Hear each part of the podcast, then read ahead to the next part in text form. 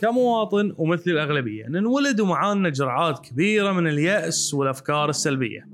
القليل منا اللي يثور على هالأفكار ويفكر برا الصندوق. المشكلة أن أول من يرفض هذا التفكير هم القريبين منه بعضهم لأنه يخافون علينا بعضهم يغارون بعضهم يستصغرون وهني تبتدي الصعوبة. إنك وإنت قاعد تحارب لواقع أفضل لازم تتحمل كل المعوقات وللأسف الأغلبية تيأس وتوقف نص الطريق. يصيرون مثال سيء تستغل هاي الفئة اللي كل شغلهم انه ينشرون السلبية. وتبتدي تسمع. فلان ما قدر أنت بتقدر. وهذه من أكثر الأشياء اللي توقف المقبلين على النجاح. عن نفسي ودعوة لكم. خلنا نرفع شعار لأن فلان ما قدر أنا راح أقدر. إذا في أحد نجح قبلي معناها أقدر. وإذا ما في أحد نجح قبلي فدائما في بدايات لكل شيء وأنا بكون أول الناجحين. رسالة خاصة لكل مواطن يحب الخير لبلده.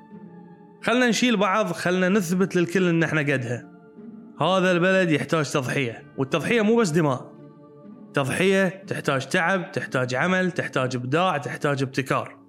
إحنا مواطنين قدها وقدود.